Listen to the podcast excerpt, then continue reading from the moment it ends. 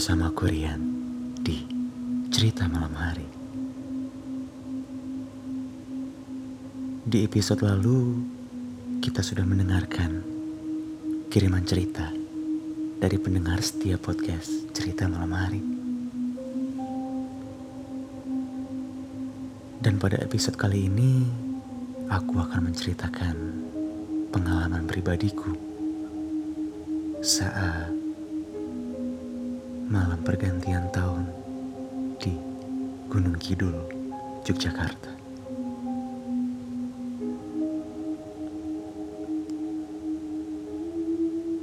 Tepatnya siang 29 Desember 2016. Idip, teman sekelasku di kampus, menelpon dan menanyakan apakah aku ada jadwal mengisi acara di pergantian tahun. Dan aku bilang, aku gak pernah ngisi acara malam tahun baru. Karena aku mau menikmati malam pergantian tahun tanpa dibebani dengan pekerjaan.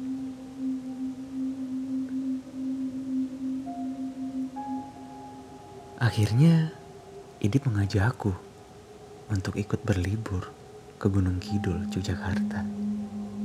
Nanti malam.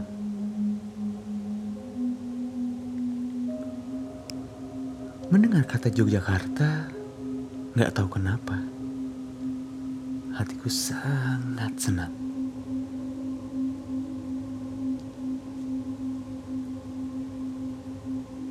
Dan seketika dengan jelas terdengar suara dari dalam telepon. Saya tidak mau pulang. Ya, itu suara nenek penari yang minta ikut beberapa bulan lalu sewaktu aku berlibur ke Yogyakarta sebelumnya.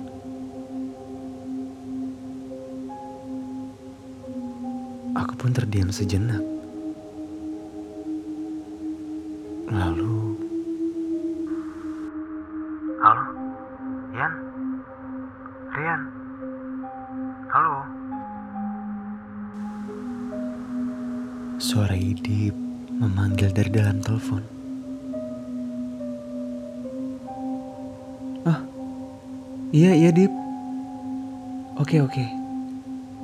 Jam berapa?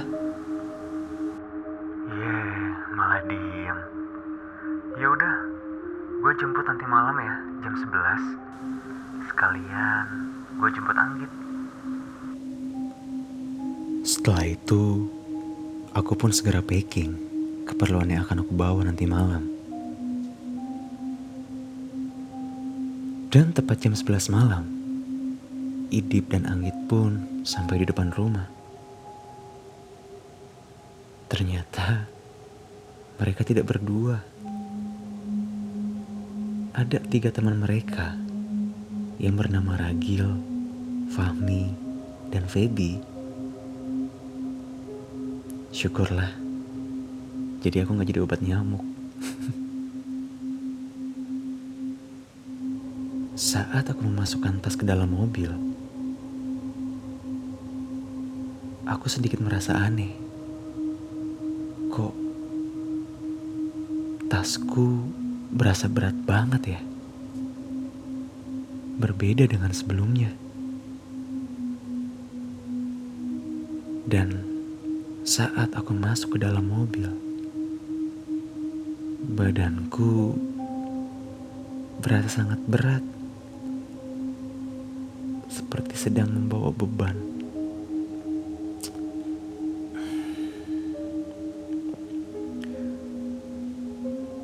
Tugasku waktu itu adalah sebagai navigator dan menemani Ragil yang sedang menyetir. Karena Aku duduk di bagian depan. Lalu Idip dan Anggit di baris kedua. Fahmi dan Feby di baris ketiga.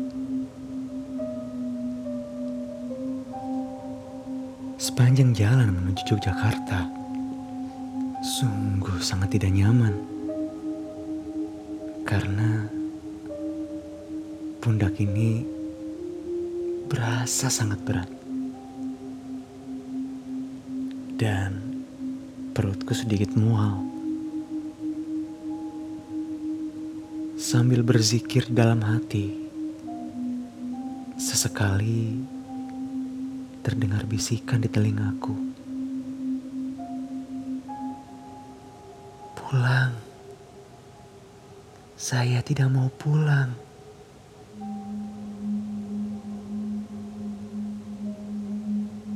Memang, setiap ke mana pun di dalam perjalanan, aku tidak pernah lepas dari zikir. Apakah ini efek dari nenek penari itu yang menolak untuk aku berangkat ke sana? Sehingga badan dan pundak berasa sangat berat.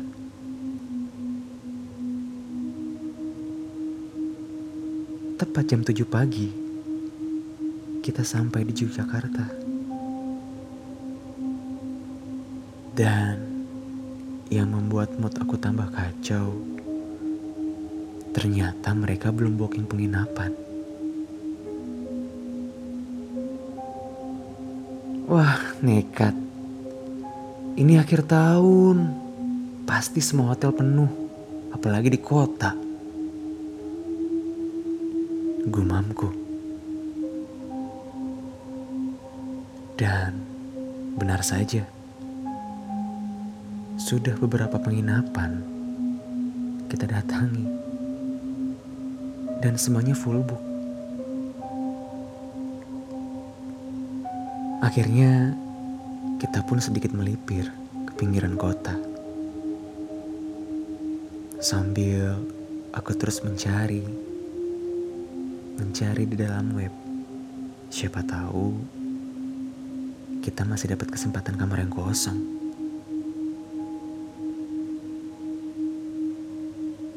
Setelah berjam-jam, akhirnya kita dapat juga hotel. Ya, lumayan bagus. Dan bangunannya pun baru. Gue gak mau tahu. Ini harus bisa early check-in. Gue capek. Gue mau istirahat. Dan gue gak mau tahu. Sebelum jam 5, kita udah harus di pusat keramaian itu. Oke? Okay?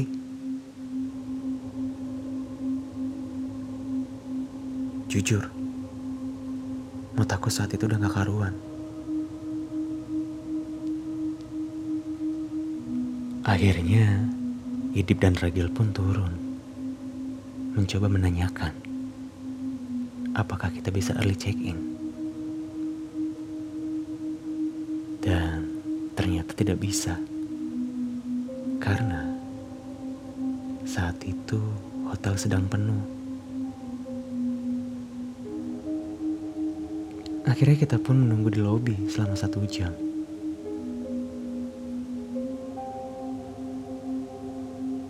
Seperti biasa, aku pun di kamar sendiri. Sesampainya di kamar, tanpa bersih-bersih, aku pun langsung rebahan di kasur. Mungkin karena semalam aku gak tidur, aku gak berasa kalau aku ketiduran.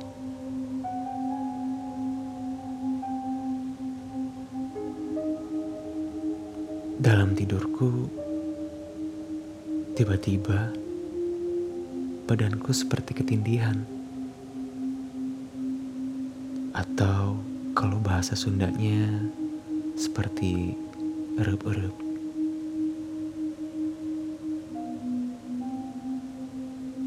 dadaku sesak dan badanku seperti terikat.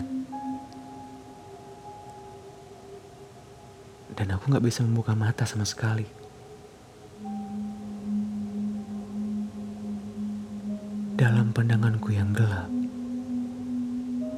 Terdengar suara.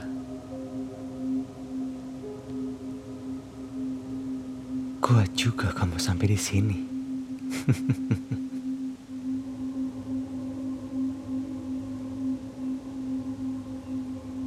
Entah sudah berapa lama, badanku terkunci. Sampai Idip dan Anggit pun masuk ke dalam kamar.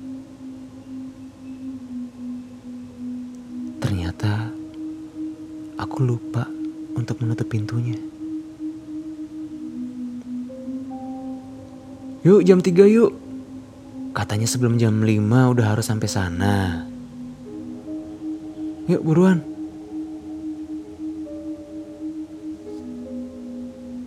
Dan barulah saat itu badanku bisa digerakkan. Singkat cerita, tepat jam 5 sore, sampailah kami di pusat keramaian itu. Dan aku pun meminta izin sama anak-anak yang lain. Aku gak ikut kalian belanja ya. Aku nunggu di coffee shop sini aja. Oke? Akhirnya, aku pun memisahkan diri dengan anak-anak yang lain. Dan aku duduk tepat di pojok kafe. Biar tidak terganggu.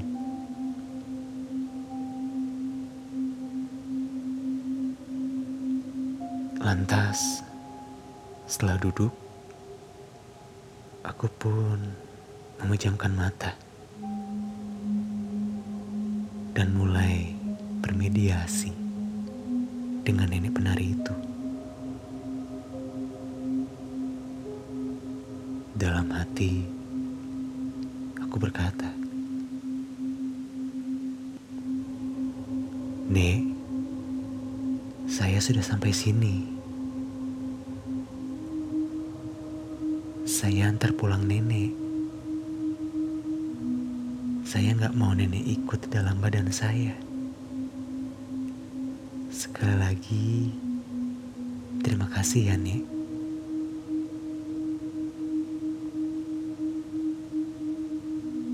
Saat aku memejamkan mata,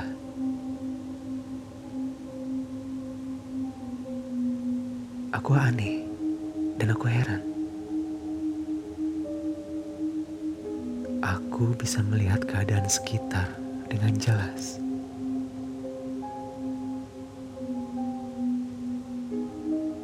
Mana bisa dalam kondisi mata tertutup,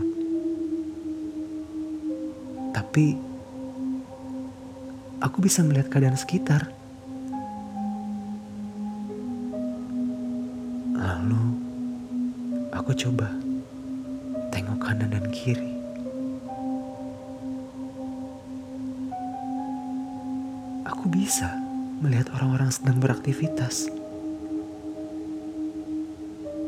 Sedang makan dan minum, dan mengobrol. Sempat tak percaya. Akhirnya, aku pun membuka mata. Dan ternyata Semuanya sama dengan apa yang aku lihat tadi.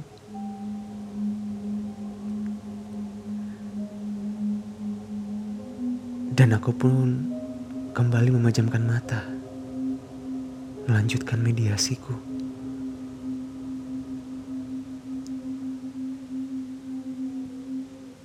Saat aku sedang mencoba fokus dalam zikirku, Tiba-tiba,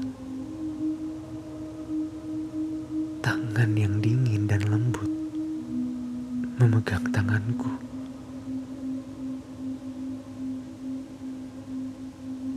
Dan sekarang nenek itu duduk tepat di sebelahku.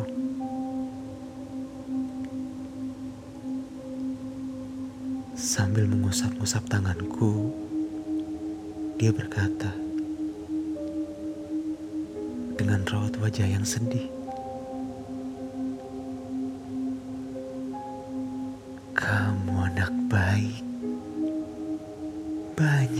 Sayang sama kamu. Dan tidak sedikit juga orang yang sirik dan tidak senang denganmu. Tetaplah rendah hati. Mulai saat ini harus lebih pandai menilai seseorang. Karena tidak jarang orang yang ingin dekat denganmu hanya ingin memanfaatkanmu.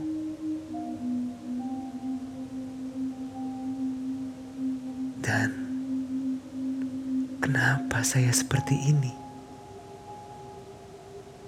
Karena saya kasihan.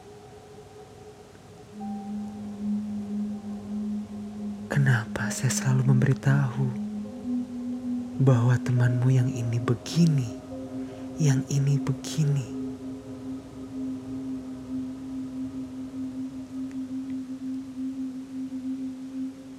Iya, Nek. Terima kasih.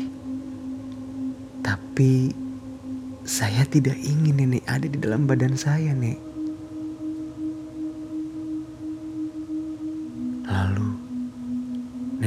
Menjawab, "Kamu itu sudah punya pendamping yang kuat, tapi kamu selalu menolaknya." Jadi dia tidak bisa berkomunikasi denganmu.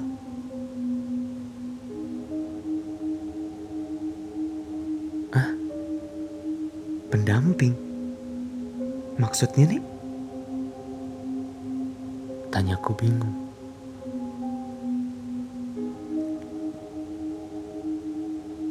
Kalau sudah waktunya, kamu pun akan tahu siapa sosok pendampingmu yang sebenarnya. Teruslah beribadah. Jangan tinggalkan sholat dan zikirmu. Terima kasih sudah mengantarkan saya pulang. Saya pamit.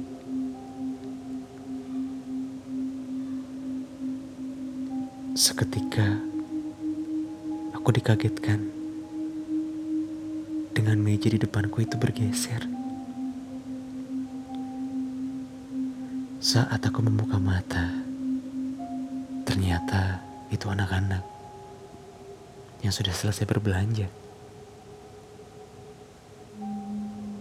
Ayolah, tidur mah di rumah aja. Celetuk ragil.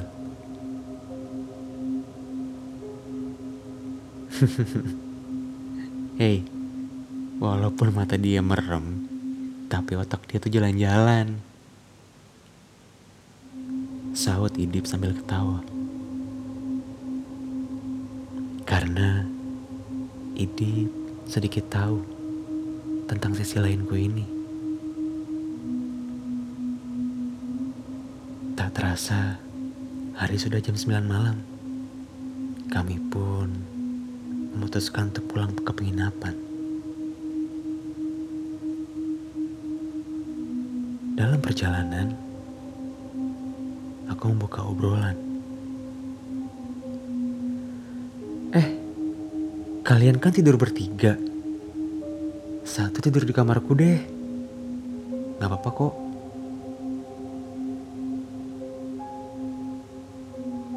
Lalu Ragil menjawab. Ya udah, gampang. Emang mau langsung tidur?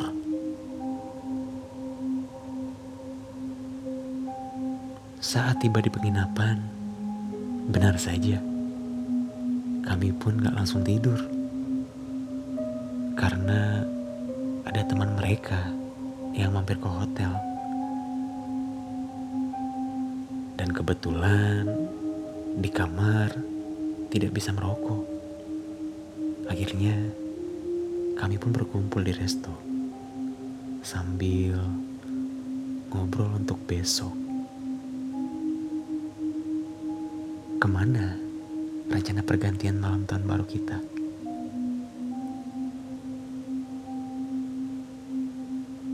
Dan waktu sudah menunjukkan pukul jam 12 malam. Aku pun izin duluan naik ke kamar.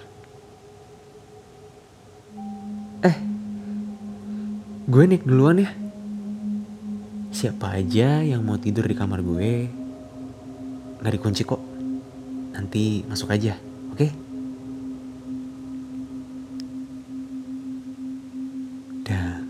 di tengah tidurku, aku mendengar suara pintu tertutup. Entah siapa yang masuk ke kamar. Karena rasa ngantukku mengalahkan rasa penasaranku. Buat teman-teman yang ingin berbagi pengalaman horornya dan dibacakan oleh Rian di cerita malam hari, kalian bisa kirim ke email riandiwangga2 at gmail.com